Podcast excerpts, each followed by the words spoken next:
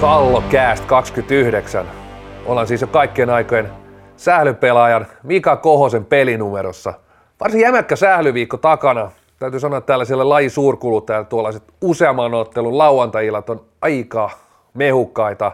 Mutta jämäkkä viikko oli myös Pääkalon saitilla siellä Jaakko Tiira, että tänäänkin kanssani aikaansa viettävä pastori Siltanen kirjoittivat aika tiukat ja kattavat kirjoitukset salibändistä ja salibändin liikan tilasta ja asemasta. Mutta niihin mennään tänään vähän myöhemmin, sillä nyt alkaa ensimmäinen erä ja mennään tutusti ajankohtaisiin aiheisiin, vai mitä, pastori? Kyllä vain mennään. Ja hei vaan kaikille kuulijoille. Voitaisiin mennä tuohon liigaan, mitä viime viikolla pelattiin tosiaan aika reippaasti, niin kuin Toni tuossa toikin jo esille. Ja siellä oli kaikenlaisia matseja ja kaikenlaisia tapahtumia. Mennään niihin tarkemmin nyt sitten. No ensinnäkin TPS, viime kauden hopeamitalisti, vaikea alku, kolme tappioa. Oot nähnyt Tepsin peliin, mikä sinne mättää sun mielestä? Muutosta siellä haetaan. Haetaan hyökkäävämpää pelitapaa ja ollaan, ollaan luopumassa siinä oikeastaan pitkäaikaisesta TPSn kulma, kulmakivestä. Tai tuskin sitä nyt on tarkoitus ihan täysin unohtaa, mutta kyllä TPS on pyrkimys, pyrkimys olla hyökkäävämpi ja luomaan enemmän maalipaikkoja mitä edellisillä kausilla, kausilla ja totta kai, totta kai se on näkynyt, mutta kyllä peli muutenkin on ollut hengetöntä ja heikkoa. Että en, en nyt ihan, ihan pois sulkisi, että siellä pientä hopeakrapulaakin on, etenkin joukkojen tässä kärki, kärkikaartissa. Toki tänään tuli sitten se uutinen, mitä salibändi vähän, vähän on odottanutkin, että missä on Miko Kailia ja mikä, Miko Kailiala ja mikä hänellä on ja siellä jalassa jotain on ja useampi viikko marraskuussa vasta palaa kentille. Mutta tosiaan TPS kolme tappio kolmesta ottelusta. Öö, toki vastustajat on tätä kärki, tai sanotaan pudotuspelijoukkueita, mutta tosiaan nolla pistettä on, on iso pettymys turkulaisilla ja kyllä siellä, e, e, eivät he sitä myönnä, mutta kyllä siellä pikkukriisi varmasti kytee ja on, tiedossa, että seuraavasta ottelusta on pakko saada pisteitä. Nyt tulee kolme helpompaa ottelua, tulee Oifi, sitten tulee Laspi ja Olssi ja kyllä noista on otettava täydet pisteet. Oikeastaan jos, jos ei niistä täysiä pisteitä tule, niin siellä aletaan kohta katsoa, että päästäänkö me edes pudotuspeleihin. Joo, ja tuo on hyvä pointti. Ja sitten esimerkiksi mietitään viime vuonna KRPtä, se neljän tappio alku siihen, niin meinas siitä oikeastaan, että kotietu oli mennyt sitten jo aika varhaisessa vaiheessa. Okei, heillä tuli muitakin huonoja vaiheita, mutta sitten sit pitää kyllä pelata tosi, tosi hyvä loppurunkosarja, jos noita tappioita tulee enemmän, enemmän tässä heti alussa. Sitten sen verran vielä tosta, että tosiaan Kaidialan poissa, ja ainakin mitä Twitteristä huomasin viikonloppuun, kun kolmannen tappion jälkeen siellä oli vähän jo twiittiäkin sellaista, että homma ei nyt ihan toimi, sekään ei välttämättä aina, aina paras merkki siitä, siitä tilanteesta, mikä joukkueen sisällä on, vaikka en nyt väitä, että siellä mitään kriisiä sinänsä olisi niin sen perusteella. Mutta tota, se, mitä näin tuota peliä viime viikolla Indias-matsia, niin vähän oli ehkä hitaanlaista pallollinen peli. Oikeastaan mun mielestä siellä on edelleen ne samat ongelmat siinä maalinteossa ja maalipaikkojen luomista, mitä on ollut edellisilläkin kausilla. kausilla ja nyt täytyy sanoa, että mun mielestä kahdessa avausottelussa nuoret maalivahdit onnistu ihan hyvin, se, selvisi ehdottomasti kuivin jaloin, mutta sitten tässä viimeisessä ottelussa eräviikinkiä vastaan, niin ei ollut kyllä Olli Kuisma, Kuisma ihan mies paikallaan. Toki viisi päästettyä maalia ei ole mikään älytön määrä, mutta mielestäni siinä oli lähestulkoon kaikki otettavissa. Ja TPS on viime vuosina kairannut paljon näistä vähämaalisista otteluista voittoja, maalin voittoja, parin maalin voittoja, ja kyllä siinä aina kivijalkana on ollut se, että on hyvä maalivahtipeli Pyry Luukkonen siellä, siellä mikä kääntää, pystynyt kääntämään myös nämä niin maalin ottelut hyväkseen. Tuo kriisi on tietysti liiottelua. On, on. Liiottelua tässä vaiheessa kautta kolme peliä vasta pelattu. Nyt tulee helppoja otteluita. Noin on pakko voittaa. Sen jälkeen tulee pari pahempaa peliä. SPV vierais, Classic vieraissa. Sitten tulee happea kotona. Mutta mä sanoisin, että tuommoinen 10-12 ottelua, niin siellä pitää näkyä, näkyy jotain myös sen kentällä. Sen peli pitää olla erinäköistä, pistepussiin pitää tulla pisteitä. Voidaan tosiaan ulkopuolelle sanoa mitä vaan korulauseita, että aikaa on ja opetellaan, mutta kyllä ehkä ensimmäisenä, jos 10-12 pelin jälkeen homma on tämän näköistä, ollaan tuolla sijoilla 8-10, niin ensimmäinen mä uskon, että siellä menee usko näiltä kokeneilta pelaajilta. Et, et varmasti niin TPS seurajohdossa annetaan aikaa ja ei, ei ole kiire, mutta kyllä joukko on viime, etenkin edelliskaudella ja tietysti tälle kaudelle hyvin pitkälti samalla rosterilla mennään, niin kyllä siellä on tehty isoja satsauksia, halutaan menestyä, niin, mutta ensimmäisenä mä uskon, että sieltä menee se usko siihen juttuun niiltä johtavilta pelaajilta, että hei, tällä systeemillä me ei voiteta peliä, jotain pitää tehdä, ja miten reagoisit siinä vaiheessa valmennus, jos siinä, siihen on tarvetta siinä tilanteessa. Joo, ja kyllähän tuo, tietenkin tämän Kailiala kommentin, julkisen kommentin voi niinkin, niinkin päätellä, että siellä sitten kiukkuu kerätään ja ehkä se kausi siitä lähtee, mutta alku ei ole näyttänyt ollenkaan hyvältä ja suhteessa odotuksien heikko alku. No sitten nostaa muutamia onnistuja tästä alkukaudesta. Okei, tämä on vähän huono skautata tietenkin muutaman pelin jälkeen, että miten, miten kausi, kausi ylipäänsä tulee menemään, mutta vähän voi antaa täältä osvittaa, että, että onnistuu aina tästä aika helppo sanoa Classic tietenkin, sitä nyt ei varmaan tarvitse edes mainita erikseen. On voittanut taas sillä niin kuin rutiinilla niin sanotusti, ja ihan niin kuin hienollakin pelillä. Sitten näki mun mielestä, että pelasi vähän heti parhaan pelin, kun tuli eräviikingit vastaan, eli vähän kovempi vastustaja. Sitten taas esimerkiksi SPV on, on onnistunut ihan hyvin, on kakkosena, kummin kaksi voittoa kahdesta, ei siinä mitään. 24 maalia kahteen otteluun, tuttu, tuttu ralli siellä viime kaudesta ja tuttu, että kyllä, kyllä joukkoja niitä maalipaikkoja pystyy luomaan ja pystyy tietysti suhteellisen hyvällä prosentilla edelleen ja aika lahjalla rintamalla myös tekemään niitä pisteitä ja tosiaan mielenkiintoisimmana ehkä kuitenkin sitten, että Jyrki Holopainen kahdeksan pistettä puolustajatontilta kahteen peliin, niin on aika kova. Joo, ja sitten kyllähän on vähän huvittavaa, että keskiarvo maaliero ottelukohde on nyt 12-7, että Kyllä. Ei se kovin monelle joukkueelle tuolla jo kahden pelin jälkeenkään. No tota, sitten Indians tietenkin. Posia, eka peli oli vaikea, vastas oli Classic, helvetin hyvä joukkue, sori, tulee kirosanojakin, mutta tota, Indians on ollut kyllä pelannut tosi hyvin ne kaksi seuraavaa peliä. Kovia vastuksiakin ollut. Odotuksetkin on, että tuolla ryhmällä pitää tuolla kärki porukoita haastaa ja pitää ehdottomasti tapella kotiedusta, kotiedustakin, ainakin, ainakin näen, että tuolla ryhmällä siihen, siihen pystyy ja peli on mun mielestä mennyt jollain tapaa raikaammaksi, siellä on niin kuin uusiakin onnistujia, Eetu Nykänen viisi maalia, kolme ottelua, Valtteri Kainulainen onnistunut hyvin teho, teho, tehopisteissä ja uskon, että tuo joukko peli kuitenkin vielä, siinä on pieniä muutoksia tapahtunut, mutta ne oikeastaan niin joukkojen vahvistunut, niin tuo joukko kyllä tulee olemaan tämän sarjan, tässä sarjassa sellainen, että alku näyttää, niin kuin sanoin, niin vasta on vähän pelattu, mutta Indians tappelee oikeasti tällä kaudella kyllä kotiedusta. Joo, ja se piti vielä korjata, että Tepsi toki ennakkoon kova joukkue, velhot ehkä sieltä toista päästä sarjaa ennakkoon näitä. No KRP hyvin aloittanut, Oilers hyvin aloittanut, mutta otetaan vähän näitä muitakin, jo, joilla ehkä on sitten lähtenyt niin hyvin. Happe, yksi esimerkki. Vähän nihkeä alku, otettiin tuossa Veikkaus TV koska sitä kiinni. Eli jatkoaikavoitto velhoista ja sitten tappio SPVtä vastaan. Tai sitten SPV-peli katsoa. Joo, se tuli kyllä katsottua. Et, et, kyllä siellä oli, siellä oli paljon hyviäkin juttuja ja siis kyllä Happe tulee, tulee tuolla pelillä ja tuolla rosterilla takuu varmasti nousee, nousee tuonne omille, omille sijoituksille, että, että toi velhot oli vähän sellainen työtapaturma, vähän semmoinen heikko, heikko esitys heiltä ja täytyy sanoa, että Markus Laakso ei ole vielä ihan onnistunut, siitä nyt kertoo tietysti 17 päästettyä maalia kahteen otteluun, tätä ei pidä sysätä pelkästään, pelkästään maalivadin kontolle, mutta mutta etenkin tuo velhot-peli olisi kyllä paremmalla maalivahtipelillä ollut käännettävissä.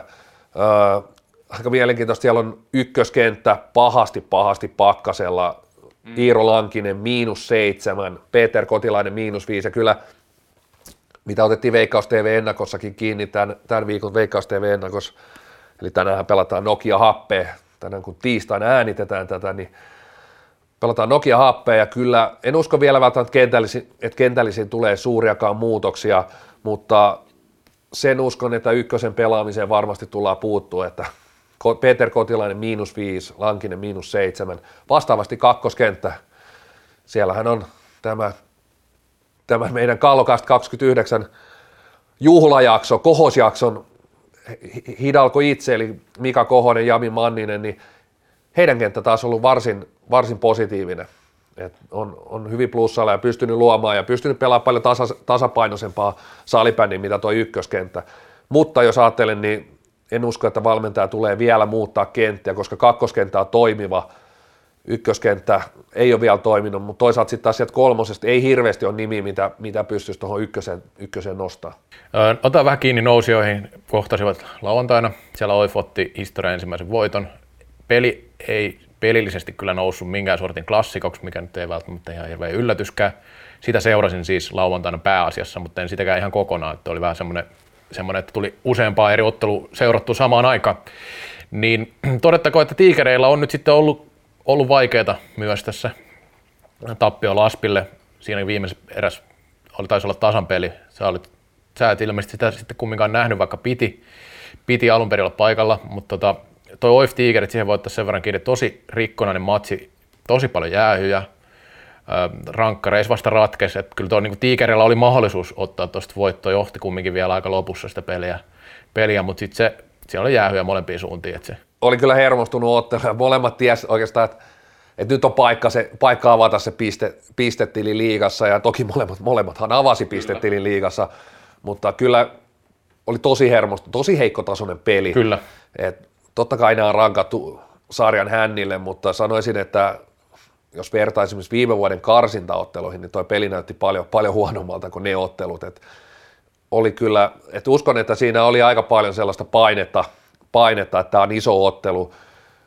Et molemmat tietää, että jokainen piste tässä sarjassa on, on niinku raavittava ja ne on tosi tärkeitä. Et kummallakaan ei varmasti ole ihan kauhean lihava pistepussi keväällä – todennäköisesti, ja molemmat joukkueet tiedostaa sen, ja tuossa on niin se ottelu, mistä pitäisi niitä pisteitä saada, ja kyllä se näkyy aika, aika selkeästi myös siinä niin pelissä ja pelaamisessa. Joo, Oifille sen verran posia, että vaikka heitä arvioitu viimeiseksi aika selkeästikin, niin ihan, ihan hyviä otteita siis sillä että Steelersin pystyy haastaa. Klassikille ei mikään ihan super iso tappio kumminkaan loppupeleissä, vaikka Classic nyt sinne selkeästi parempi oli. Ja yksi nosto pitää ottaa sieltä tämmöinen pelaaja kuin 16, äh, anteeksi, 2003 syntynyt Patrik Korpiniemi, eli 16-vuotias, jos osaa oikein laskea, ja 1 plus 3 tehnyt tähän mennessä kahdessa ottelussa. Aika kovat tehot nuorelle kaverille. No itsehän nostin, että Toifi ei olisi se suora putoja. Lähes kaikki asiantuntijat ja asiantuntemattomat ovat rankainen Toifin viimeisiksi, mutta mä uskon, että toi pelitapa, se, se ei ole mitään, siinä lähdetään niin kuin vaan raapiin niitä pisteitä mutta mä uskon, että, että tuolla pelitavalla se pystyy, pystyy todennäköisemmin ehkä säilyttämään. Siitä, siihen voidaan mennä joskus myöhemmin, että onko se pitkäs juoksussa sitä joukkuetta ja pelaajia kehittävää, onko se sellaista kujanjuoksua vuodesta toiseen, mutta sanoisin, että tuolla pelitavalla ja tuolla nöyryydellä ja tuolla, että on ostettu se aika, aika koruton ja karu pelitapa, niin sillä voi hyvinkin säilyttää sarjassa. Muistatko muuten, muuten että olet myös ainut, joka arvioi Tepsin mestariksi? Joo, muistan myös sen hyvin. No niin, mutta katsotaan miten Oiffin miten tiikereiden mennään eteenpäin. Meillä on niin paljon asiaa tämän. Kyllä. Heidän, mitä muuta alkukaudesta jää, jäänyt mieleen? Nyt tietenkin pelejä on pelattu kaksi tai kolme aika intensiivisesti. Itse ainakin nostaisin ehkä, ehkä sen, että juuri muutama peli ainakin mitä nähnyt, niin taso, pelin taso on ollut aika heikko. Sitä on tietenkin vaikea pitkällä tähtäimellä lähteä vielä arvioimaan, mutta tällä hetkellä niin on ollut kyllä heittelyä sen suhteen.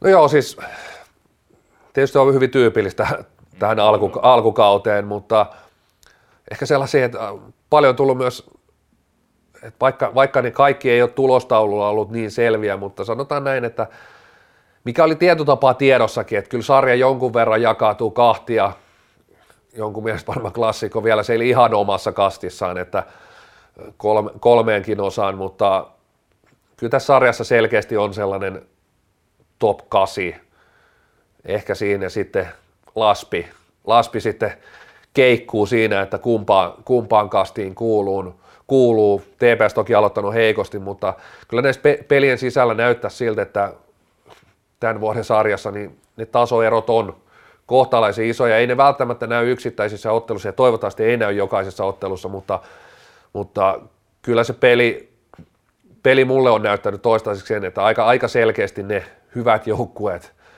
tulee tällä kaudella kuitenkin ole selkeästi siellä, että en, en lähde vaihtaa sitä että ketkä me laitettiin kallokästin ennakoissa sinne pudotuspelijoukkueeksi, niin oikeastaan melkein vahvistunut vaan, että vaikka toi Tepsi tuolla sarjan viimeisenä on, niin kyllä se, kyllä se rosteri pitää riittää tuonne pudotuspeleihin ja sekin sieltä änkee itsensä. Muuten näyttää erittäin vahvasti siltä, että nämä, nämä top 8 jengiä niin menee, menee menoja.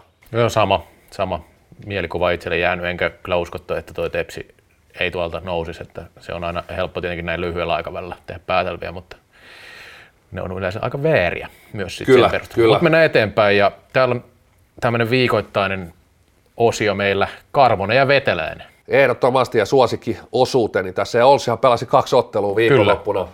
Tappio ja ensimmäiset kotiottelut. Tappio Nokialle ja sitten voitto, komea voitto Steelersistä. Ja Nokia vastaan, siellä pääsi sitten Valteki avaamaan, sai, sai sen reikäpallon, ensimmäinen liikamaali ja kiva laittaa se reikäpallo sinne takan, takareunukselle. Joo, tosiaan. Ja syöttäjänä, tai syöttäjänä tilanne oli, että Asla Veteläinen lähti, lähti maukkaasti kantille ja toimitteli sinne maalille ja siellä laiha, just ja just ehkä 55-kiloinen Valte Karvonen ensimmäinen kuulassa ja tökkäs sisään ja niin kuin sanoin, niin pallo talteen ja hymyssä huulin sinne laittamaan vitosta, vitosta vaihto, vaihtopelaajan kanssa. Joo, ja tässähän nyt Valte Karvonen tehnyt kaksi maalia nyt, ja Veteläisen viime viikon saldo oli 0 plus 3, eli 1 plus 3 on jo Veteläisellä liigassa aika hyvät tehopisteet on kolmen peliin. Ja, mutta vähän pitää antaa raippaakin, eli pojat on miinuksella aika pahasti tässä. Et miinus kuusi Veteläinen on Olsin tota niin, pakkasukko tällä hetkellä, ja Karvosella miinus kolme. No, mutta noin ei näy edelleenkään teksti-TVllä. Se on ne, totta. ne, ei- ne, ei mulle merkkaa mitään, että vaan näiden kahden areenajantterin tehopisteet. Ja hei, viimeisessä ottelussa Steelersiin vastaan kuitenkin molemmat poikaset plussalla. Plussalla sielläkin tosiaan siis Karvonen teki Steelersin vastaan kauden toisen maalin ja Veteläinen syötti. Tällä kertaa ei keskenään, mutta Veteläiseltä muuten loistava syöttö siinä ottelussa Steelersiin vastaan. Raitin jätkänä näytti vähän, että lähtee, lähtee jälleen sille kanttianterolle, mutta löysi sitten Tuukka Kivioja sieltä toiselta puolelta kenttää ja, ja Veteläiselle pauna lisää.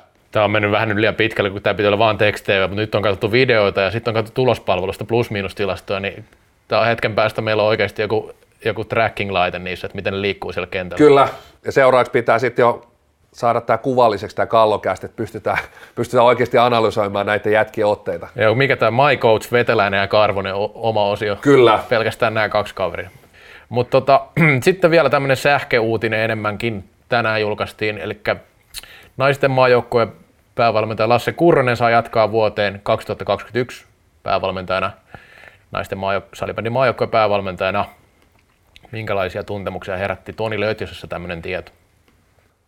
No sympaattinen kaveri tietysti ja onnittelui tietysti sinne, sinne Kurroselle, mutta täytyy samaan aikaan sanoa, että tässä on kisat edessä.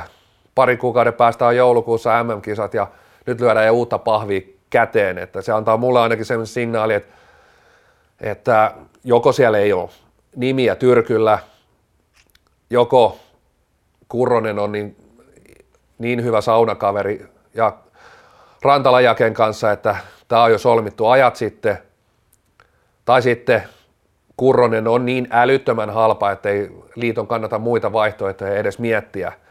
Tai sitten se on kombinaatio näistä kaikista kolmesta, mikä, mikä on ehkä se todennäköisin vaihtoehto itse asiassa, että, että siellä ei ole A, nimiä, hän on hyvää pataa oikeiden henkilöiden kanssa ja hän on äärimmäisen halpa kaveri.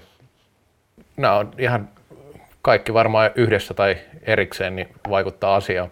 Tai sitten neljäs vaihtoehto, että liitossa ollaan pommivarmoja, täysin satavarmoja siitä, että Suomi kävelee joulukuussa täysin ylivoimaiseen maailmanmestaruuteen, joten mitä tässä turhaa miettimään, koska meillä on maailmanmestarivalmentaja Kurronen jo, jo täällä puikossa, niin annetaan pojalle pahvi, pahviin jatkoa. Joo, ja ehkä siellä sitten nähdään myös muita juttuja, mitkä on toiminut, kuin vaan pelkkä se maailmanmestaruus. Mutta joo, ei siitä kurrosesta enempää.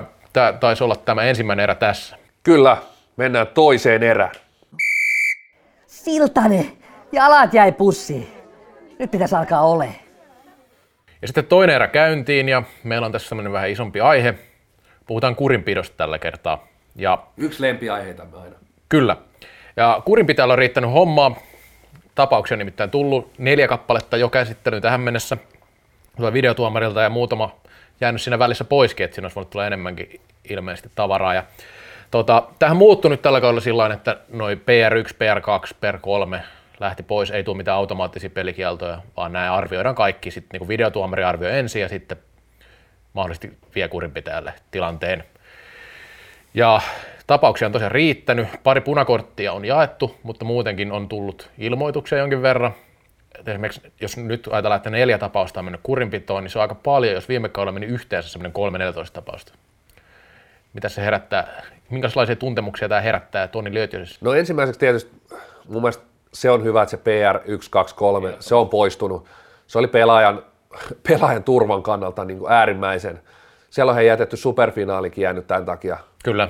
Tämän takia erällä, erällä pelaajalla väliin. Se oli niin kuin heikko, heikko, että siinä tilanteessa se tuomari joutuu tekemään aika ison päätöksen. Pieni filmi, vähän on sokkona, näet väärin, näet väärin ja siinä tilanteessa kuitenkin meillä on nämä videot käytössä, kohtalaisen hyvät video, videot suurimmassa osassa tapauksia, niin se on ensimmäinen, ensimmäinen ajatus, mikä tietysti tässä on äärimmäisen hyvä asia. Joo, kyllä se on pelaajien oikeusturva ja seuro- tai joukkojen oikeusturvan kannalta hyvä, että ne arvioidaan kaikki erikseen tällä, tällä jälkikäteen. Tota, muutama tilanne, mitä voitaisiin käydä vielä läpi ja sitten mennään vielä uudestaan tuohon asiaan vähän eri kulmalta. Mutta niin, Jari Hankkio sai punakortin tuossa Väli-Suomen väännössä, eli HPSPV. Ja siinä oli semmoinen tilanne, missä Hankkio selkeästi kävi vähän kuumana ennen sitä tilannetta. Sitten siinä oli vihelletty peli poikki, Peter Kotinan lähti sitten tilanteesta. Siinä tuli vähän semmoista kärhämää ja sitten Hankkio löi mailalla, tai näytti ainakin siltä, että löi mailalla kotilaista aina vähän vaikea sanoa, sanoa mitä siinä tosissaan tapahtui. Tota, tuo oli tosi hölmö temppu, ei mun mielestä niin kuin sinänsä mitään epäselvää, että siinä punakortissa ainakaan sen videon perusteella – ja jossain keskustelussa nyt tuolla meidän keskustelupalstalla otettu sitä esiin, että filmasko kotilainen tai korostiko sitä, niin mun mielestä sillä ei ole mitään väliä tässä tapauksessa. Ei, sillä ei ole vaan mitään merkitystä. Ei tule tuossa päätöksessä, se tulee sieltä Jussi Vahen pöydältä. Mä veikkaan, että se on kaksi peliä. Siellä on ne perus Italia-alueelle, sitä korostetaan, se lyödään sinne viisi kertaa. Tuommoisia pikkuhipsuja toki tulee, tulee pelissä ja pikkutökkäsyjä, ne pitää ajoittaa.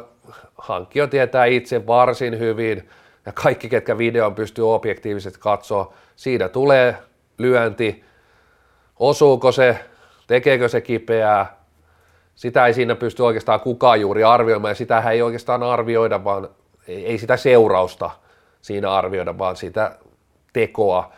Ja hölmö, hölmötemppu, sen sattu tuomari näkee, se näkyy videolla äärimmäisen hyvin, hyvin et, kyllä mä veikkaan vaan, että kaksi peliä, kaksi peliä rapsahtaa.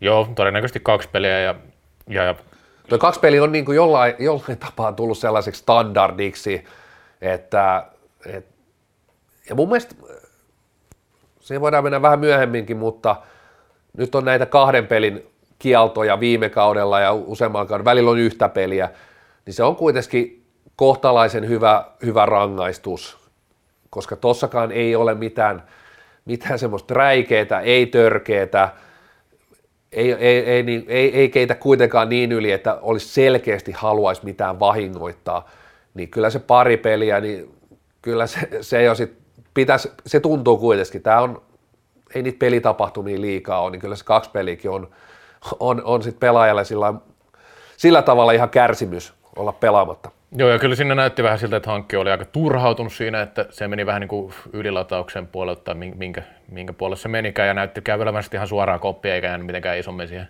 Tiesi hyvin, mitä kyllä. kyllä. No sitten toinen tilanne, tästä nyt en tiedä, tiedä sitten, että mitä tässä on mietitty, mutta oli tämä Miika Kosonen vastaan Joakim Lund, eli OIF Tigerit-peli. Tämä ei mennyt kurinpitoon, eli tämän, tota, tämä, tämä videotuomari arvioi, mutta nyt en kyllä niin kuin ymmärtänyt ollenkaan, että miksi tämä ei mennyt kurinpitoon. Siinä oli myös vihellyksen jälkeinen tilanne, ja siinä aika erikoisesti Kosonen törmäili Lundiin kyllä mun mielestä. No siitä on nähnyt ainoastaan yhden, yhden kulman tuommoisen kohtualaisen heikon, heikon videon, mutta mielestäni, miksi, koska on tämä mahdollisuus viedä se eteenpäin, niin miksei se mennyt eteenpäin mm. ja arvioitu siinä. Mielestäni se olisi voinut ihan hyvin mennä.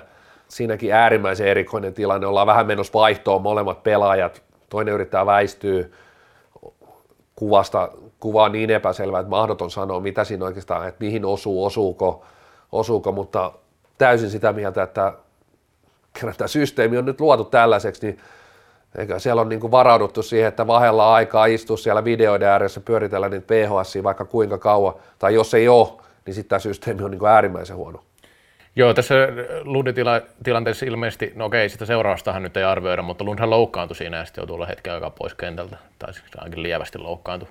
Loukkaantui, pelasi kyllä pelissä sen jälkeen. No joka tapauksessa tämä ei mennyt kurinpitoon, mun mielestä vähän outoa, että t- tämä ei sitten niinku täyttänyt standardeja. Sitä yhtä tilannetta mä en ole nähnyt, missä on siis Jannik Lindroos ja Roope From, mikä oli sen pelin jatkoajalla. Se, en näe, meni siinä pelissä ohi, enkä ole katsonut sitä jälkikäteen. Käteen, samoin, samoin käteen, tota, niin, niin, se on myös nyt sitten kurinpidossa. En tiedä, mitä seuraa siitä tilanteesta, tilanteesta mutta kyllä vähän tätä Kosonen tapausta ihmettelee, että siitä, siitä, se ei mennyt sitten kurinpitäjälle asti ollenkaan. No, tästä niin kuin sanoitkin, niin, että Vahe istuu siellä kopissa ja odottaa, että koska tulee, koska tulee tuota uusia videoita, niin riittääkö tässä nyt sitten niin kuin liiton resurssit, jos näitä tulee koko ajan näitä tilanteita? Tai että niin kuin riittääkö tarpeeksi nopea se arviointi?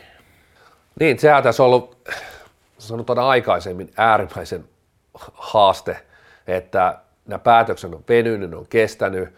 Öö, nyt viime vuosina, viime kaudella oikeastaan, niin ne on oikeastaan kiihtynyt vaan, että sitten on viety vielä niin eteenpäin Kyllä. näitä. Ja koska sieltä on tullut sieltä, nyt täytyy ihan tarkistaa näitä nimikkeitä, ettei aina sano väärin. väärin. Eli valituslautakunta on sitten se seuraava. Kyllä. Kun kurinpitäjä päätös ei miellytä, mennään valituslautakuntaan. Ja sieltä on tullut lähes poikkeuksetta eriävä mielipide. Ja sehän on oikeastaan niin kuin, totta kai se lähtee lisäämään sitä, että sinnehän nyt viedään sitten jokainen tapaus, mikä ei miellytä, miellytä koska sieltä aina tullut muutos, lähes tulkoon aina muutos. Ja siinä mielessä Vahe on ollut aika, aika useasti meidänkin tapetilla ja itsellänikin aikaisemmin, aikaisemmin ja koska sielläkin niitä ehkä kritiikin, kritiikki siihen suuntaan on mennyt sen takia, että just kun asiat on mennyt eteenpäin, niin ne on aina muuttunut, muuttunut, muuttunut mutta tämä on hyvä kysymys. Riittääkö, riittääkö se aika, riittääkö se nopeus? Tuo olisi äärimmäisen hyvä systeemi, jos toi toimii, että ne päätökset tulee tosi nopeasti, ollaan niin seuraustottelusta pois. Jos kuuluu olla pois, jos ei, niin päästään pelaamaan. Voiko olla niin, että kun ne tehdään nyt enemmän, että se linja pysyisi jotenkin, tai paranisi tai onko vaara, että sitten kaikkea ei pysty käsittelemään samalla tasolla? Toisaalta jos ne tulee enemmän, niin mä näen myös sen, että et, et sitä massaa on enemmän, niin ehkä se linja, linja niissä rangaistuksissa myös löyty, löytäisi joskus sen niin kuin jonkunnäköisen, että tämmöisistä tilanteista tulee tällainen rangaistus. Nyt, nyt tuntuu, että pitkä aikaa tulee aina, aina tullut suht harvoin joku tapaus, ja sitten mietitään, että jaha, tämmöisiä oli joskus, ja pari vuotta sitten tuli vähän samaan tapaan, niin silloin annettiin mm. tämmöinen rangaistus ja tosta annettiin tuommoinen rangaistus, niin ehkä tämä olisi sitten tosta välistä jotain. Nyt kun niitä tulee ehkä vähän enemmän pöydälle, niin ehkä vahakki siellä pystyy sitten jonkunlaisen kalkulaattori itselleen tekemään jonkun Excelin, mi- miten niitä pelikieltoja jaetaan niin kuinka suuria. Joo, sama mietin itsekin. Ja, tota, se vielä sitten, jos näitä tulee tosi paljon tällä kaudella, niin olisi ihan hyvä, että tulisi niistäkin päätöksistä jokin julkinen lappu, siis anteeksi, jonkinlainen julkinen tiedotus siitä, että jos pelikielto ei jaeta, että miksei jaeta, että näitä voisi verrata sitten, että milloin mistäkin, että osa niistä jää vähän sillä että mistähän tässä nyt sitten oli kyse, että, että mikä, mikä luettiin miksikin syyksi. Näitä on kyllä joinain kausina tullut, en muista onko ihan kaikkia, mutta myös näitä, että kurinpitä on päästänyt kyllä. liasta. Tota, just tämä kiirehomma on vaan semmoinen, mitä mietin, että jos on viikonloppuja on pelejä paljon, ja sitten tulee vaikka useampi tämmöinen tapaus, ja niillä on seuraavana päivänä peli, niin ehditäänkö tässä niin arvioimaan näitä kaikkia? Kyllä nyt ajattelen, että varmaan sitten ollaan tietyssä valmiudessa siinä vaiheessa, että näitä voi tulla ja sitä arvioidaan. Esimerkiksi viime viikonloppuna Leevi Loippo sai punaisen siinä lauantai-matsissa ja sitten äh, sunnuntaina tuli ilmoitus, että videotuomari oli katsonut, että ei lisäpelikieltoja saa pelata sunnuntaina. Joo, kyllä tähän varmasti on varauduttu.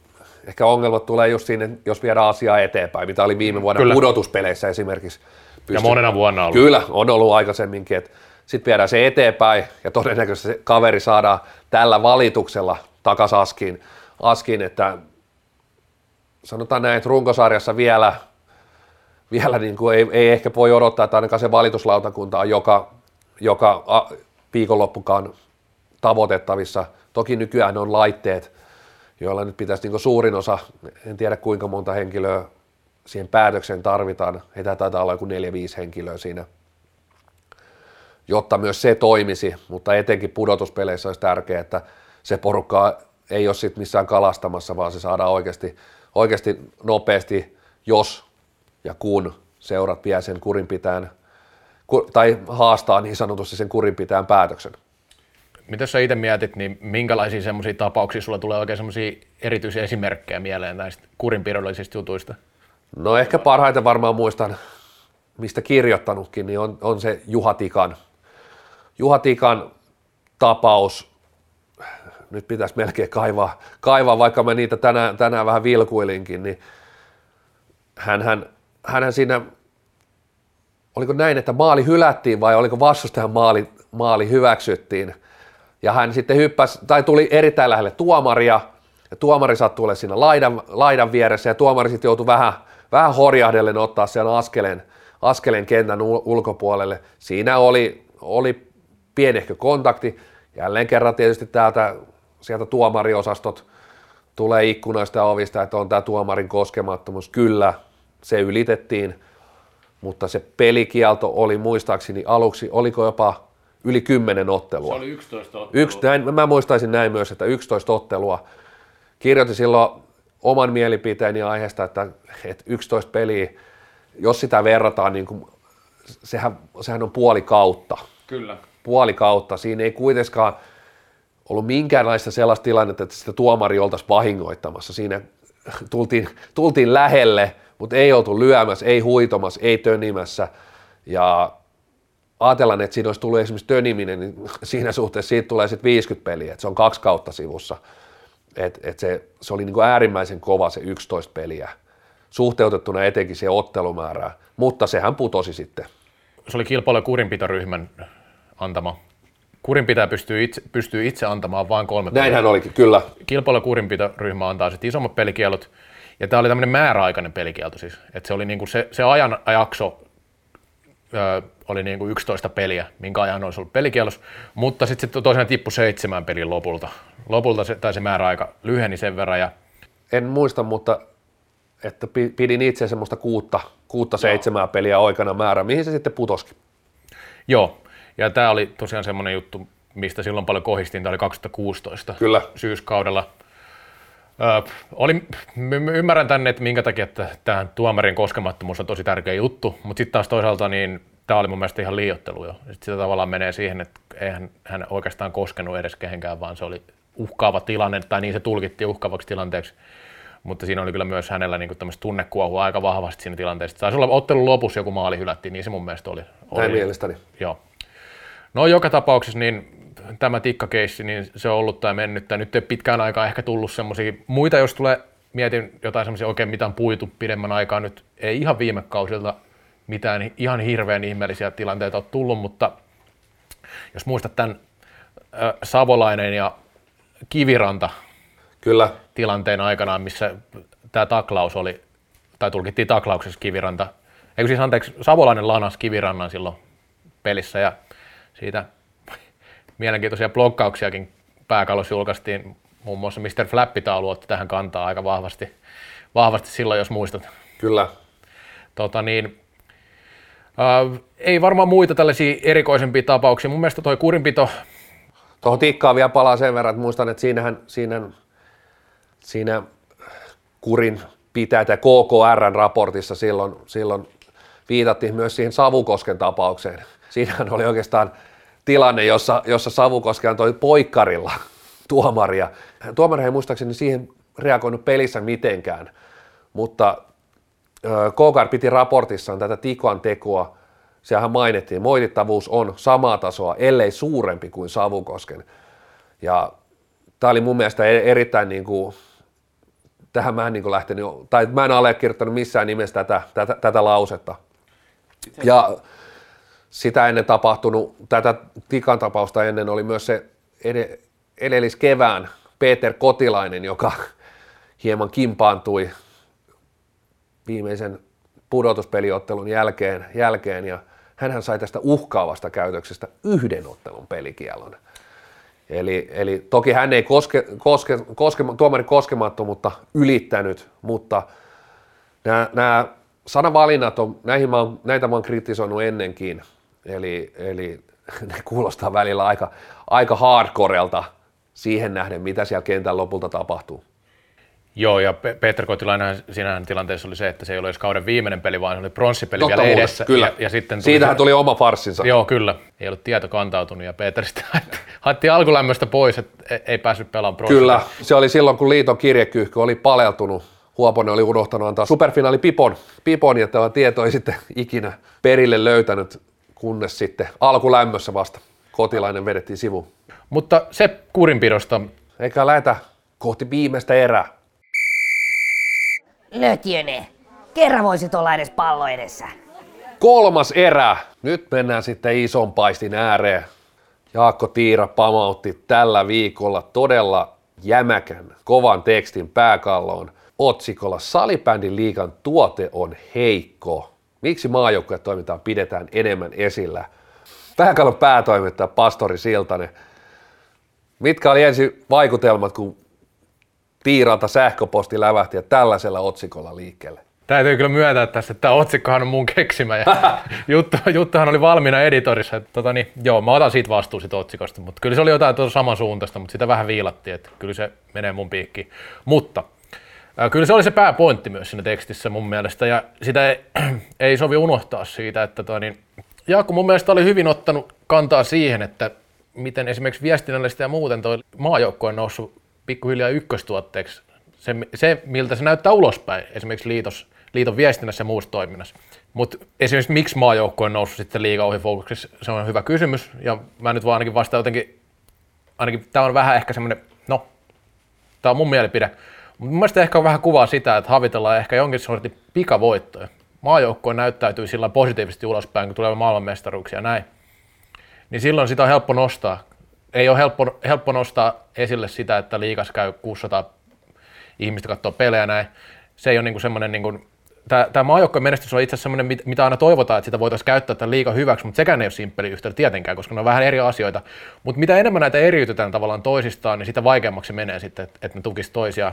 Ja tietenkin tämä on varmaan monelle semmoiselle niin sisäpiirissä olevalle näyttäytyy vähän vahvempana kuin semmoiselle, joka ulkoapäin seuraa, että se, se ero ei ehkä ole tullut sillä niin kuin selkeäksi. Mutta kyllä mä sitten toiseksi jutuksi mä haluaisin nostaa tähän, että mä uskon, että maajoukko osittain sen takia esillä, että, että siellä on tosi paljon sponsorirahaa, mitä tulee liitolle, tulee maajoukkojen kautta. Maajoukkoilla on isoja sponsoreja. Kuinka suuren sä näet silti tähän samaan kysymykseen, jos vastataan, vastataan, niin sen, että siellä on myös kaksi eri toimijaa siellä Alakivenmäellä. Siellä on, siellä on ry ja sitten siellä on Salipädi Liiga Oy. Oy ja näiden, näiden, voisiko sanoa myös jossain määrin eri intressit. Niin, siis se, se on SSPL Oy on itse asiassa markkinointiyhtiö, joka on niin kuin, tai yritys, niin joka, joka tekee tota, niin kuin liiton, tai salibändi liikaa markkinoisilla, ja sitten tämä liika ja liitto, niin menee monesti sekaisin ihmisillä, varmaan ihan, ihan syystäkin, ja itselläkin on mennyt, ja aina välillä ei tiedä kukaan missäkin tekee mitäkin, ja se on siellä sisälläkin vähän näin, että ei aina tiedetä, että kuka mitäkin hoitaa. Ja hoidetaankin ristiin tietenkin. Totta kai, totta kai koska liit, Salipänin liitto on tosi iso organisaatio, SSPL on tosi pieni organisaatio, niin se on niin kuin liiton sisällä tämmöinen pieni oma juttunsa, joka hoitaa tätä liikaa, ja nythän tätä tietenkin ollaan muuttamassa, palataan Kyllä. siihen kohta. Mutta tota niin, kyllä mä näen sen aika isoksi ongelmaksi, mä oon sitä monesti julkisesti kritisoinutkin, että ei niin kuin tuommoisella tekijämäärällä, mikä, mikä siellä liigan puolella, niin ei mikään ihmekään, että, että sinne ei pystytä panostamaan hirveästi. Et miten sä itse näet, no tässä on viestintä oli yksi, yksi tota niin, tärkeä juttu, että, että esimerkiksi maajoukkojen viestintähän sitä on hoidettu ihan erinomaisesti, ei siinä mitään, monta vuotta. Mutta sitten tota, niin, tämä liikapuoli, niin kuinka paljon siihen pystytään keskittyä ja pistää resursseja, niin se on toinen kysymys. Kyllä tässä yksi, yksi mä otan ehdottomasti kiinni siihen, että että se on helppo, helppo hypätä siihen liikkuvaan, liikkuvaan junaan. Se on vähän kuin miten me on vuosia tässä lajissa korostettu sitä harrastajamäärää. Mm, kyllä. Siihen on helppo, se on koko aika kasvanut. Siihen on toki tehty hyvin töitä, mutta myös se, se juna menee menee eteenpäin ja siinä on kiva, kiva olla, kun se homma toimii.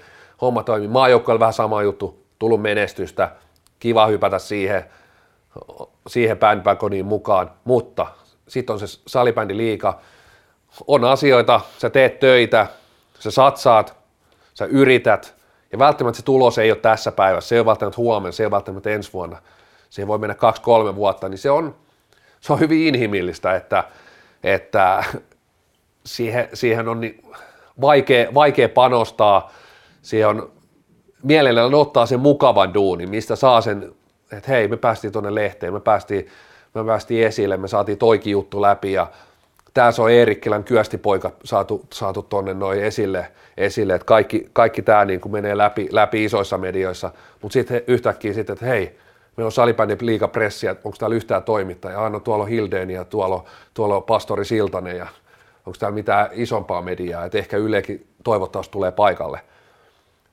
Tämä on totuus sitten, kun on liikapressistä kyse.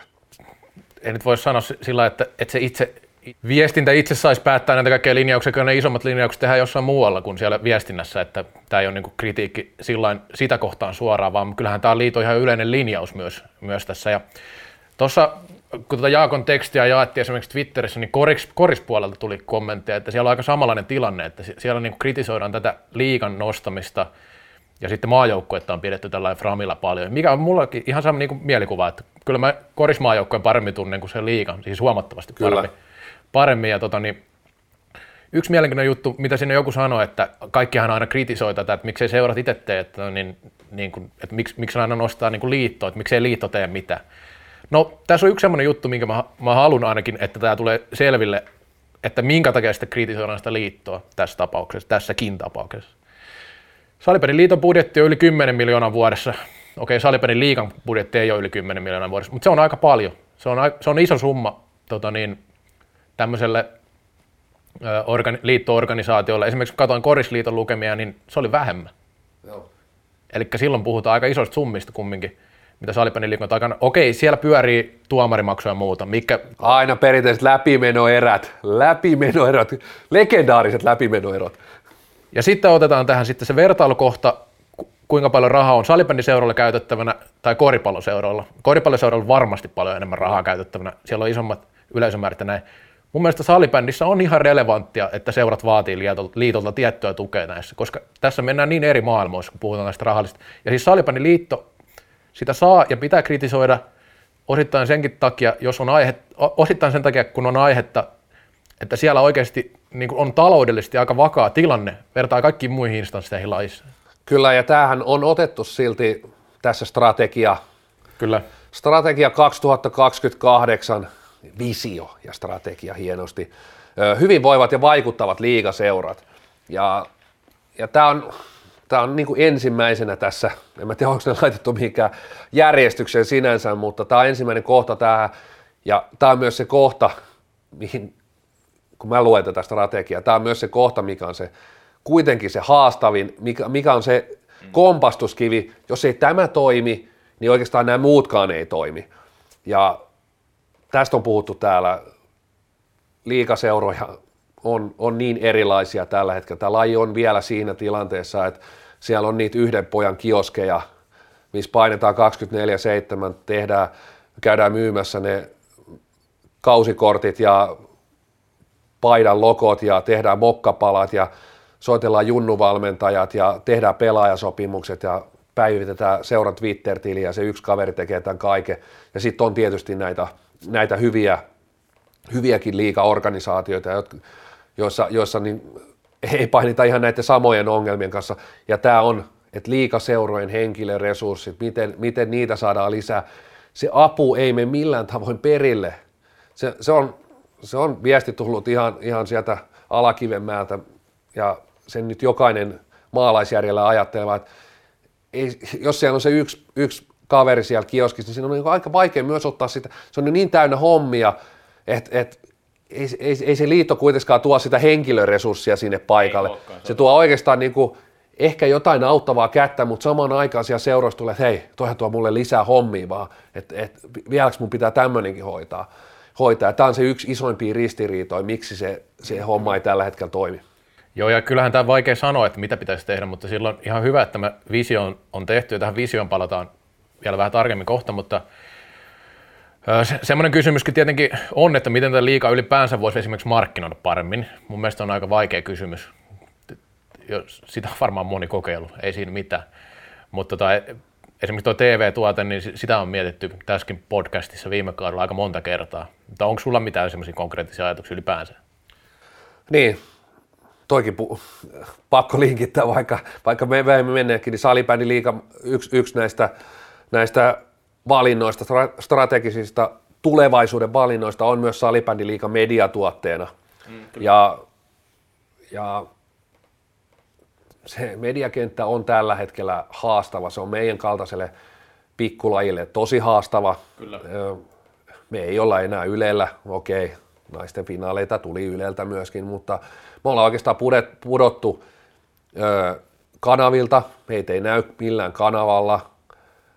Tällä hetkellä Ruutu, Ruutu Plus, tämä sanoma, sanomasopimus, siihen on siihen nyt, nyt menty tähän, tämän kanssa naimisiin.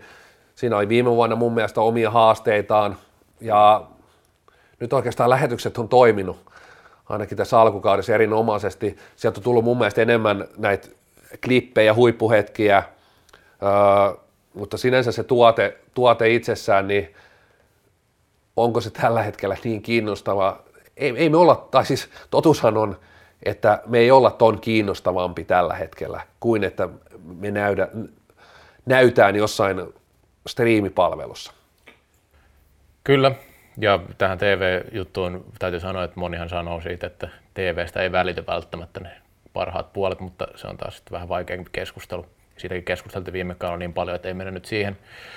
Tota, sitten tämmöinen juttu vielä liittyen ylipäänsä seuroihin ja pelaajan, kun tässä kumminkin se pääpointti oli vähän tässä, että minkä takia tämä fokus menee niin paljon maajoukkueeseen ja näihin huippuihin.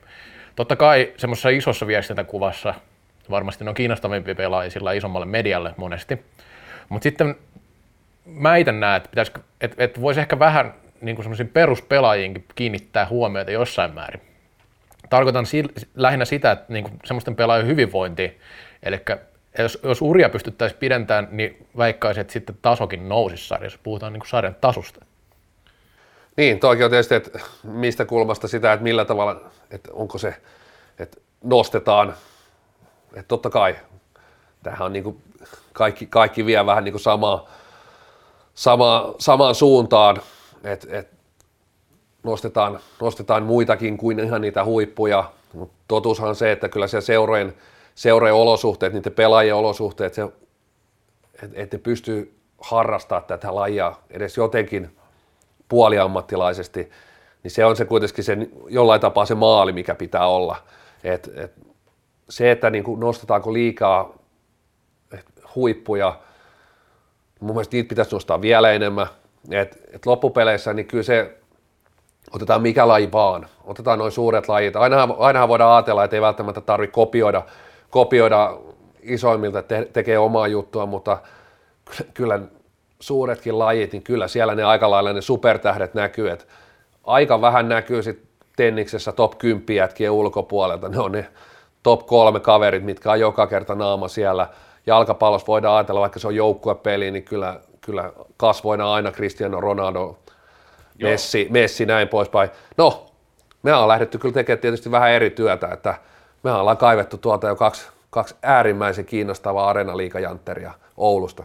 Joo, ja ehkä tarkoitus ei ollut se, että et tarvitsisi nostaa välttämättä mediassa hirveästi esiin, mutta niin kuin pointtina on, on myös se, että niin kuin he, tavallaan keskityttäisiin vähän, tai no, vähän laittaa resursseja siihen, että pelaajat pystyisivät pelaamaan pidempään ylipäänsä. Totta kai se on myös taloudellinen seikka paljolti, mutta kumminkin monesti aina puhutaan vain näistä huippupelaajista ja siitä, mutta, ja sitten puhutaan taas tasoeroista tai puhutaan siitä ja sitten puhutaan, että pitäisi olla vähemmän joukkoita. Yksi mun mielestä vaihtoehto, tai niin kuin yksi aika tärkeä juttu siinä olisi just, että urat olisi pidempiä. Silloin se taso pysyisi aika hyvänä, kun jengi voisi jatkaa yli 30, koska voi sanoa, että liikassa on tosi vähän yli 30 ei-maajoukkoissa pelaavia pelaajia. Kyllä. Että se on niin kuin se pointti, pointti lähinnä, lähinnä osin siinä, mutta totta kai niin kuin huipputasolla ymmärrän, että Iltalehti ja Iltasanomat, tai jos ne nyt tekee jotain juttua tai urheilulehti, mitä, mitä vaihtoehtoja tässä nyt aina onkin, niin keskittyy semmoisiin, jotka saattaa olla jollain tasolla justiin tätä näitä keihäänkarkeja, eikä siinä mitään, mutta ehkä se, se mitä Jaakkokin tuossa kritisoi, että jos, jos tavallaan kahdessa eri lehdessä on se sama juttu siitä Eero Kososesta, joka reissaa, niin ehkä se ei ole niin kiinnostavaa enää, kun se on viime kaudella kumminkin ollut jo sen tietynlainen kärki, niin, niin että kuinka kauan se Kososen reissaaminen oikeasti on kärkiaihe siellä liigassa. Että se, sitä kannattaa miettiä. Se, mikä, se, mikä tohon, tohon on vielä otettava, niin, ja minkä erittäin hyvin Tiira otti tässä, niin se on se realismi, mikä meiltä kaikilta ainakin joskus ajoittain unohtuu, että me ollaan just tämän kokoisia tällä, het- tällä hetkellä. Ja se, se, työ pitäisi, se työ on vaan tehtävä, tehtävä, että me ollaan joskus jotain isompaa. Siellä sitten niinku erilaisia mielipiteitä. Öö, tiedän, että tästä ei ole varmaan ilakoitu tuolla Alakivenmäellä tästä, tästä, tästä jutusta, jutusta, mutta sielläkin pitäisi ymmärtää se, että eriävä mielipide ei ole sanakirjankaan mukaan sama, sama asia kuin kritiikki. Kritiikissä on aina se, että se on niin kuin ajatus, että sun pitää muuttaa jotain, mutta eriävä mielipide ei, ei ole ihan sama asia. Sama asia. Se, se pitäisi siellä myös ymmärtää, että ei olla niin herkkänahkaisia tällaisille. Kerran tämä, on, tämä juttuhan on niin äärimmäisen hyvin perusteltu, että on hyvin, hyvin tämä oma mielipide tässä ja, ja tuossa on paljon sitä realismia, mikä meidän on laji, laji, lajissa olevien ymmärrettävä. Kyllä, kyllä, ja varmasti liitos kyllä tiedetään ne ongelmakohdat, mutta tämä on mielestäni hyvä herätellä myös sitä keskustelua ja, ja tehdä sitten julkista. Tota, mennään tähän visioon vielä, koska se on aika mielenkiintoinen 2028. Ihan niin kuin tämmöinen pommikysymys alkoi. Onko se sun mielestä realistinen? Sanotaan, että mä oon itse, itse myös, en ole oikeastaan ollut tekemässä tuota, mutta on antanut mielipiteitä. Eli olet ollut tekemässä?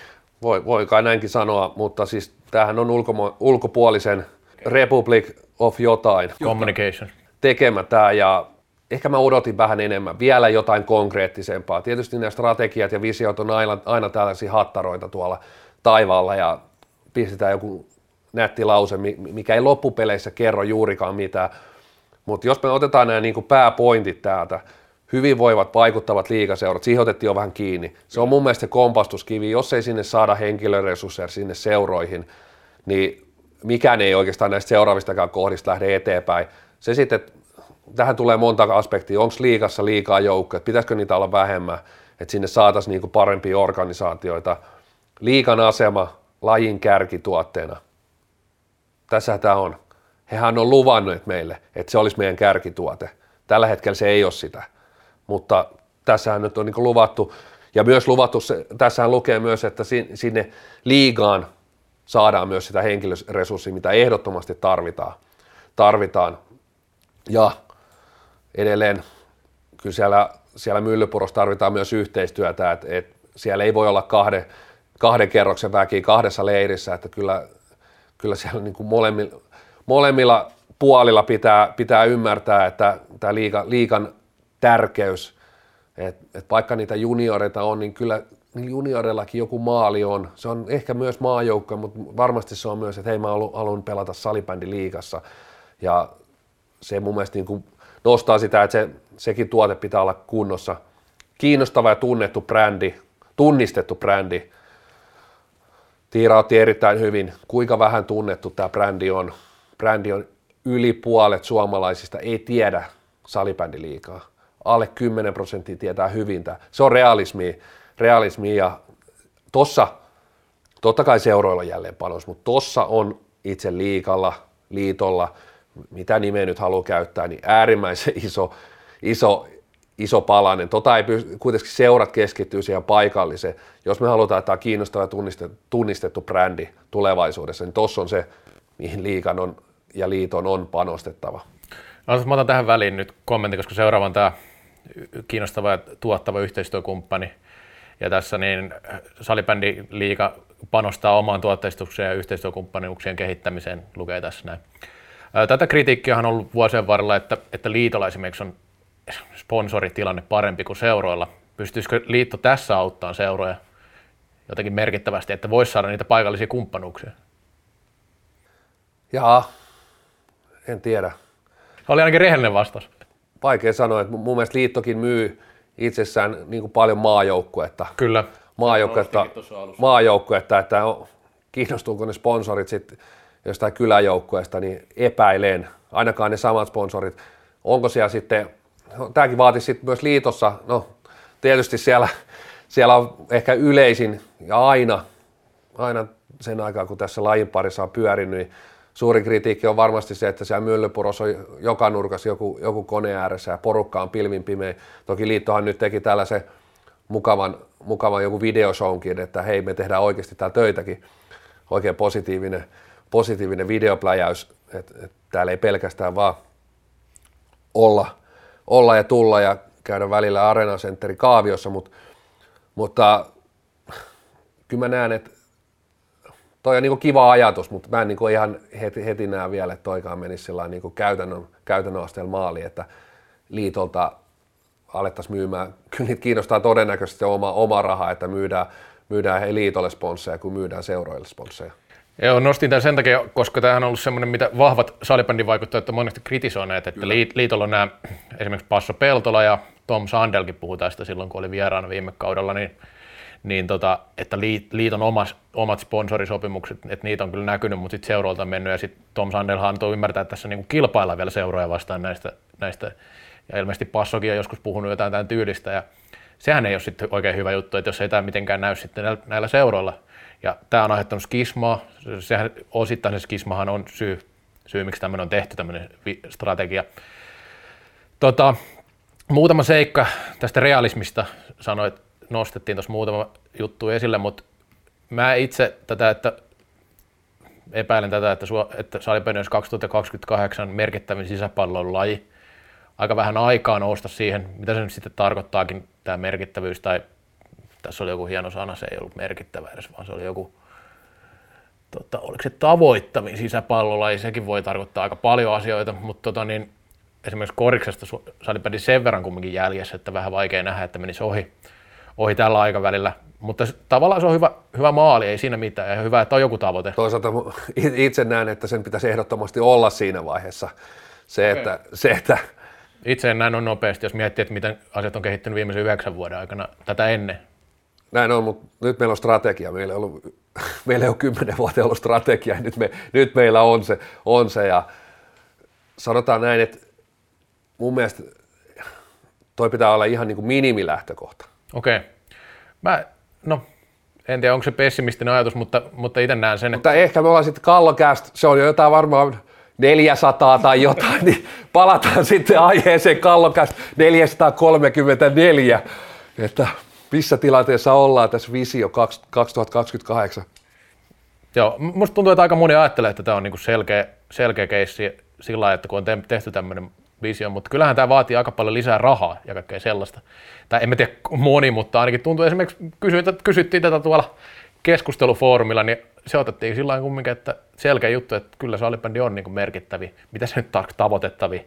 Esimerkiksi katsojamääristä puhutaan kumminkin aika isoista määristä, että menee, menee koriksi ohi. Koriksella on muistaakseni melkein 9,5 keskiarvo, salibändillä 600 jotain, niin 309 vuodessa kiinni, niin toisen pitää laskea ja toisen pitää nousta aika hyvin. Nämä on ne vaihtoehdot käytännössä. No, sitten tämä olosuhdehomma, niin siitä oli joskus puhetta, että kaikilla olisi joku oma stadioni näin, niin ei näytä menevän siihen suuntaan, kun miettii, että, että, että Oiffi, Oiffi esimerkiksi pelaa kahdella eri paikalla kotipelejä tällä kaudella. Joo, tämä, tämä, tämä on myös sellainen kulmakivi, mikä, että huippuurheilun olosuhteet on tämä yksi, yksi otsikko täällä strategiassa ja siihen toki otettiin viimeksi kiinni ja otettu monta kertaa, että kyllä toki siellä on niin positiivisiakin tapauksia. Otetaan niitä kohta. Et, et, et, on, on menty eteenpäin ja niillä paikkakunnilla, missä miss on niin niihin pystytty panostamaan, niin on yleisömäärät, yleisömäärät kasvanut. Et, et, kyllä toi on niin yksi lähtökohta, mikä pitää, pitää meidän saada tuon niin yhdeksän vuoden aikana kuntoon, että me voidaan olla, no niin kuin sanoit, mitä se tavoitettavuus tarkoittaa. Ei se nyt ole pelkkä se, että meillä on yleisökeskiarvo ei ole ää, paras palloilusarjoista, mutta, mutta sanotaan näin, että jos ei se nyt ole niin kuin top kolme, niin vaikea puhua tavoit- tavoitettavasta sarjasta, jos ei niin kuin käy ketään katsomassa sitä sarjaa. Niin, no, tämän, no sen takia pidän tätä vähän erikoisena äh, sanamuotona, että voihan sen sitten sanoa, että meillä on nyt sometykkäyksiä eniten näistä sisäpalvelusarjoista, että on tavoitettavin sarja, mutta millä tavalla? Että voihan se olla, että jengi seuraa vaan sieltä netin kautta, eikä niitä kiinnosta sinänsä yhtään enempää. Joo, ehkä se on 2028, voi olla, että se on olennaisia asia, kun seurataan jotain sarjaa, että sitä seurataan netin kautta, mm. eikä se, että olla paikan päällä.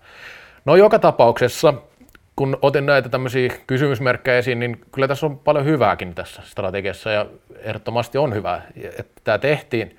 Mun mielestä niin tämä selkeästi paras juttu on tämä, että tämä eriytetään tämä liika ja liitto selkeämmin toisistaan. Joo, se ainakin kuulostaa lähtökohtaisesti, lähtökohtaisesti hyvältä, että, että vai erittääkö se sitten entisestään, että jos nyt ei olla enää mahduta samaan pöytään, niin mahdutaanko sitten edes samaa, samaa halliin, että pitäisikö tuon liigan muuttaa tuonne Merihan pallohalliin tuossa, että mä voin jonkun toimiston järkkää sinne liigan porukalle, mutta, mutta siis et, et, totta kai.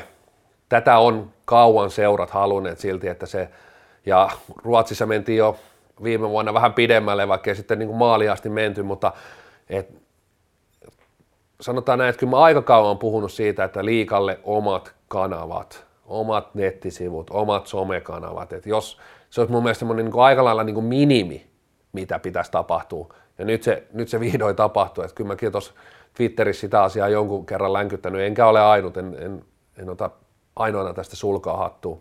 Eikö se ole varmaan, eikö se käytännössä ole perustanut sun Twitter-tilin tuolle alun, al, alun perin? Kyllä.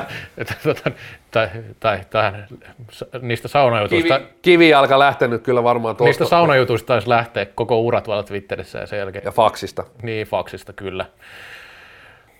Mä näen, että osa tavoitteista on kyllä tosi kovia lyhyellä aikavälillä. Se on ehkä just se, mitä mä itse katson näitä signaaleja, että miten, mikä asiat on kehittynyt, mikä ei. Joku katsoo eri lukemia ilmeisesti kuin minä, mutta ei sillä väliä.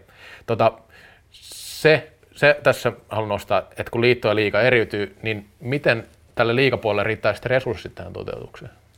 Pakkohan sinne, niin kuin tuossa visiossa sanotaan, että sinne on pakko saadakin. Ja mm, Kyllä. tarkoitus on saada henkilöresursseja nimenomaan salibändi liikaan, liiga-organisaation, että siellä on huolehditaan, että riittävästä henkilöresurssista liitto organi- liiga, liiga-organisaatiossa. Ja ja kyllä se on niin kuin iso, iso merkittävä tekijä. Riittääkö sitten, no se on jälleen rahakysymys, että miten jotain myyntiäkin on tultava sisään, että siellä pystyy, pystyy niitä kavereita myös istua, istua ja saamaan ehkä palkkaakin siitä.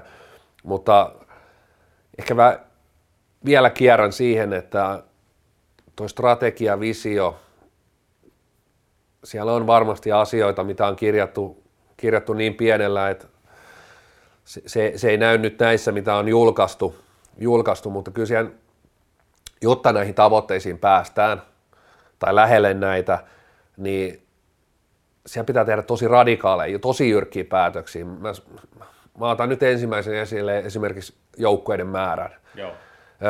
Paljon tiukemmin näihin kiinni, että onko jotain – poikkeuslupia, Kyllä. missä kaikissa navetoissa saa pelata ja missä ei. Et se on niin tyly, tyly ratkaisu, siellä pitää tehdä niin tylyjä ratkaisuja, mikä ei todellakaan miellytä kaikkia. Pitkähän liikassa on, mikä on varmasti ollut yksi suurimpia jarruja, että niin on vähän tehty kaikille kivaa, kaikille miellyttävää. Aina, aina löytyy joku reitti, reitti että no niin, että tulkaa teki vähän pelaa tähän salibändiliigaan. Me lähetetään se matto teille tuossa ensi viikolla, niin pääsette pelaamaan teki liikamatolla. Mutta jos näihin halutaan, niin kyllä pitää tehdä tosi kovia päätöksiä, mitkä ei oikeasti niin miellytä, ei varmasti miellytä siellä alakivenmäellä kaikkia. Siellä voi olla, että sieltä olla joku aamu kun tuut, niin siellä ei olekaan sulle enää tuolia, tuolia, tuolia mihin istua. On varmasti seura, seuroja, joilla ei ole, jos ei kunnalla ole tarjota hallia, niin, niin sitten se on vähän sellainen tilanne, että sitten sä lähdet hakemaan sieltä alasarjoista vauhtia, että jos, se, jos ei ole niitä puitteita, jos me halutaan nämä oikeasti saada yhdeksäs vuodessa. Joo, kyllä. Ja just tästä puhun tässä aikaikkunassa. Tämä on aika kova aika muuttaa nämä olosuhteet ja muut, mikä vaatii sitten rahaa ja kaiken muunkin onnistumista. Että siinä pitää onnistua myös poliittisessa vaikuttamisessa paikallisesti, jos meinataan saada halle. No sitten mä tuohon viestintäpuoleen, kun se oli aika iso osa tätä keskustelua, niin sehän nyt tarkoittaa myös sitä, että salibändi liiga tarvitsee ihan oman viestintäsektorinsa koska salibändiliiton viestintä ei tule siirtymään tässä mitenkään salibändiliiga alle. Ja liiton allehan jää divari, miesten ja maajoukkueet ja sitten nämä juniorisarjat. Ja ainoastaan liigat menee sitten liigalle. Eli tässä on niin kuin liigallakin tämmöisiä organisaatio siis, sinne oikeasti tarvitaan niin kuin lisää jengiä töihin, ihan oikeasti töihin. Toi oli hyvä painot, oikeasti töihin, mikä on tietysti hyvä aina näissä liittoasioissa nostaa esille, että ihan oikeasti tullaan töihin. Joo, mä, mä, väitän nyt sitä, mä väitän nyt sitä, etteikö siellä tehtäisi töitä, mutta toi on se, että pienellä porukalla toi liiga lähtee pyöriin, niin se vaatii tosi paljon niiltä, jotka siellä on töissä todennäköisesti, että se saadaan toimimaan. Kyllä. Koska resurssit ei tule kasvamaan mitenkään tähtitieteelliseksi kumminkaan tässä välissä. Että se, se, tota niin, että siellä on nyt niin kuin ollut yli neljä ja puoli ihmistä töissä tuossa liikan puolella tavallaan, niin kyllähän se nyt kertoo, että miten tämä... Ja varmaan kaikki, jotka on lajin parissa ollut, niin tietää, että kyllähän se on enemmän semmoista niin rakkaudesta lajin tekemistä kuin sellaista, että uima-alasta kannattaa suota ostaa tai muuta. Kyllä. Pidä puhelin auki, saattaa tulla puhelu liiton päästä vielä sullekin tässä, jos olet sanonut pahasti. Mä olin hyvin kiltillä tuulella. Eikä mennä jatkoajalle. Mennä. Kundit hei, kolme erää takana. Tätä varten oltu Eerikkelässä koko kesä. Jatkoaika. Tutut aiheet meillä. Posia ja nekaa pitäisi viime viikosta kaivaa. Aletaanko me taas negatiivisilla, niin päästään sitten, sitten herkuttelemaan niillä viikon mukavilla aiheilla. Saat aloittaa. Viikon neka. Joo, nyt, nyt mennään itsekriittisiksi. Annetaan molemmille negatiivista palautetta. Molemmat puhuttiin viime viikon alussa, että pitäisi mennä peleihin ja sun piti mennä kommentoimaan. Kumpikaan emme lopulta mennyt matseihin. Miten tässä näin kävisi? No näin kävi, näin kävi, mutta täytyy sanoa, että lauantaina viittasinkin siitä, että olisi kyllä aika makea laittaa siihen kolme ruutua. Pelit alkoi vielä vähän lomittaa, että kaikki ei alkanut viideltä, viideltä niin siinä itse asiassa pystyi katsoa viittä peliä enemmän tai vähemmän samaan aikaan. Samaan aikaan. Et en, mä aina allekirjoita sitä, että tämä on parasta paikan päällä. Et kyllä on aika hieno katsoa siis useampi, useampi liigaottelu. Ja mä oon tosi huono katsoa mistään tallenteita tai jos, et en mä halua missään tulospiilossa ja kärkkyy jotain, että et mä en katso tätä tulosta. Et kyllä mä haluan nähdä ne pelit suorana ja oli kyllä aika, aika mukava katsoa siinä, siinä useampi, useampi ottelu lauantaina.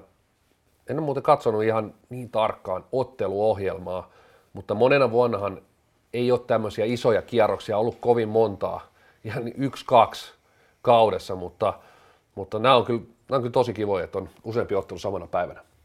Joo, ja mulla vaan sattui näitä kiireitä näiden pääkallohommien kanssa sen verran paljon, että totesin, että se on parempi tehdä kotoa kuin käsi juttuja, kun lähtee paikan päälle. Kyllä niin peleihin tehtiin tässä kauden mittaan, ei siinä mitään.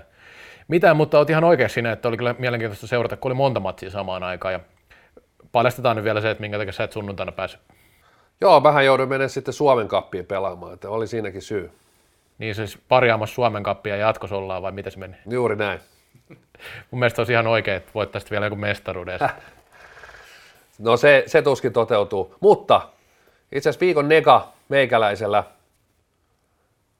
juuri kun kehuin, että oli kiva katsoa, katsoa lauantaina salibändiliikaa ja katsoa otteluita ja viittasinkin, että jälleen kerran palkoinen pallo, mahtavaa, että pallo näkyy. No, meitä on monta kertaa kysytty, että olisiko naisten salibändiä, miksi ette puhu siitä ja tästä enemmän. No, annoinpa mahdollisuuden, katsoin, katsoin siinä SP Pro vastaan TPS-peliä, No en mä kovin kauan katsonut, koska mä en nähnyt sitä palloa. En nähnyt alkuunkaan siinä TV-ruudussa. Siellä oli se, siellä oli se IFFn uusi kruunun jalokivi. Siellä presidentti Eriksson ja varmaan pääsihteerikin miettineet pikku, pikku kopperoissa ja tämmöistä timanttia, että hei, tämä on nyt tämä uusi, tämä uusi pelipallo on tämä, mikä breikkaa, me mennään sillä olympialaisiin, mutta mä kyllä jouduin valitettavasti, pyydän, pyydän anteeksi, että jätin sen ottelun katsomisen kesken, koska en tosiaan nähnyt palloa. palloa. Ja tästä kyllä terveiset sinne naisten salibändiliikan joukkueelle, tai mä en edelleenkään tiedä, kuka tekee päätöksen pelipallosta. Seurat itse varmaan, mutta älkää nyt, älkää nyt Herra Jumala pelatko sillä punaisella pallolla. Se ei näy televisiossa. Et jos te haluatte, että me joskus täällä puhutaan teidän sarjasta, niin se olisi todella positiivista, jos se pallo näkyisi. Niin, täytyy sanoa, että Felix Heikkinen ilmaveivi podcastissaan on keskittynyt nimenomaan naisten salibändiin, eli, eli se ei välttämättä meidän, kyllä, kyllä. Meille, meille nyt sitten kuulu naissalibändiin. Tota, mun mielestä tämä pallo on ollut ihan nerokas markkinointikampanja, koska ei ole herättänyt ikinä niin paljon keskustelua peliväline kuin nyt, ja sähän nostat tämän joka jaksossa, ja Felix tuntuu nostavan joka jaksossa, niin, niin tota, eihän tämä ole kuin win-win IFFlle. Kyllä, Pöhinää.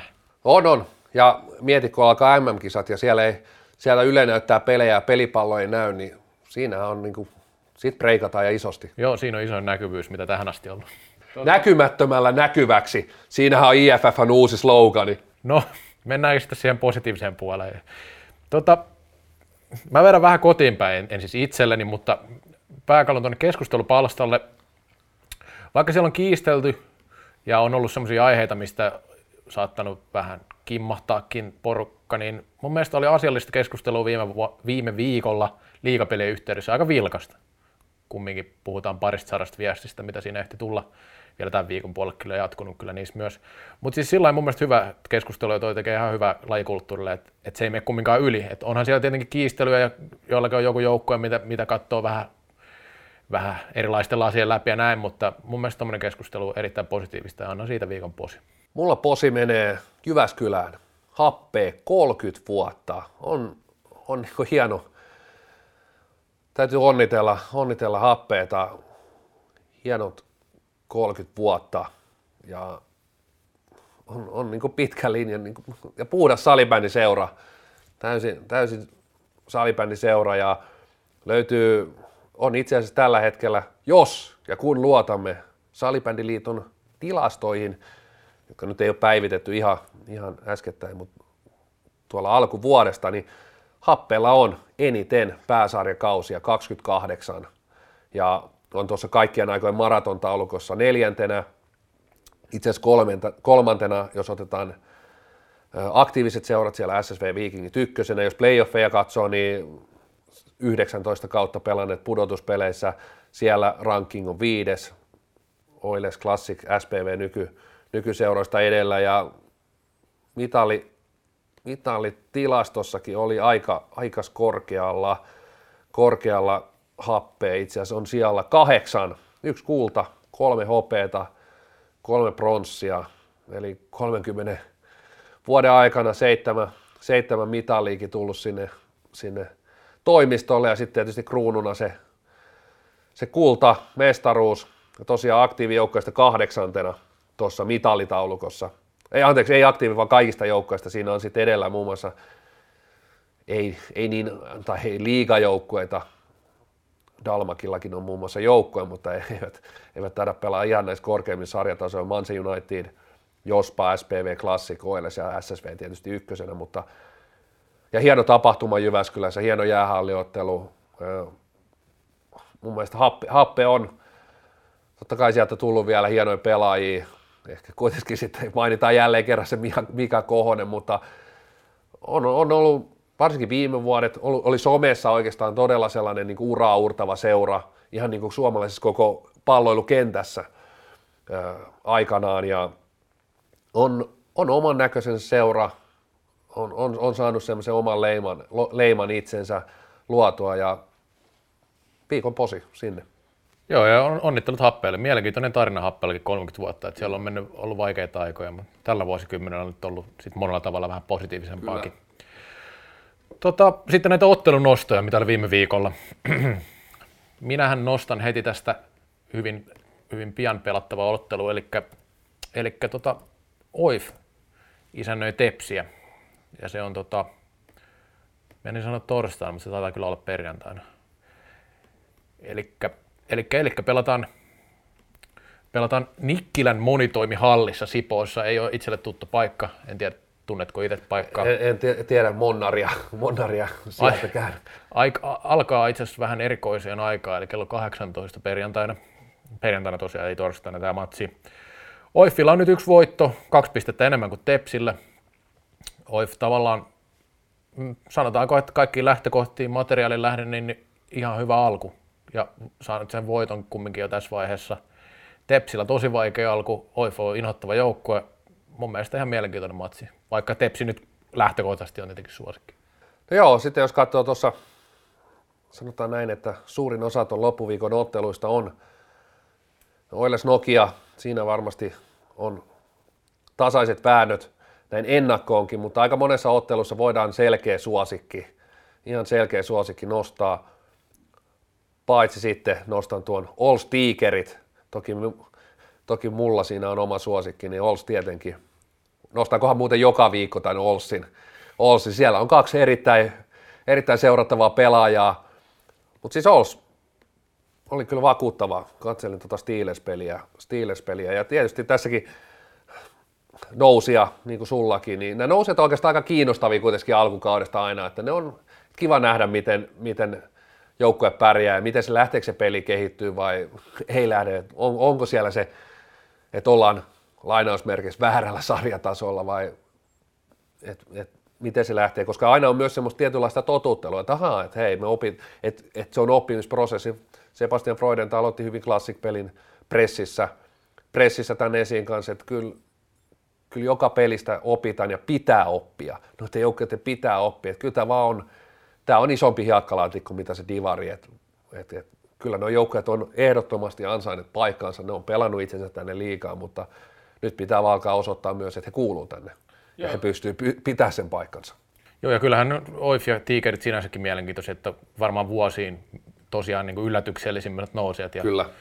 Ja se, se, sen kautta peilaten niin mielenkiintoiset jengit. Ja ei siinä, tota, menkää ihmeessä peleihin ja kuten tässä puhuttiin, niin eihän ole pakko mennä peleihin, että kattokaa vaikka pelejä, jos ei mitään muuta. Seurakaa salibändiä 2028. Salibändi kumminkin tavoittavin laji, tavoittaa kaikki.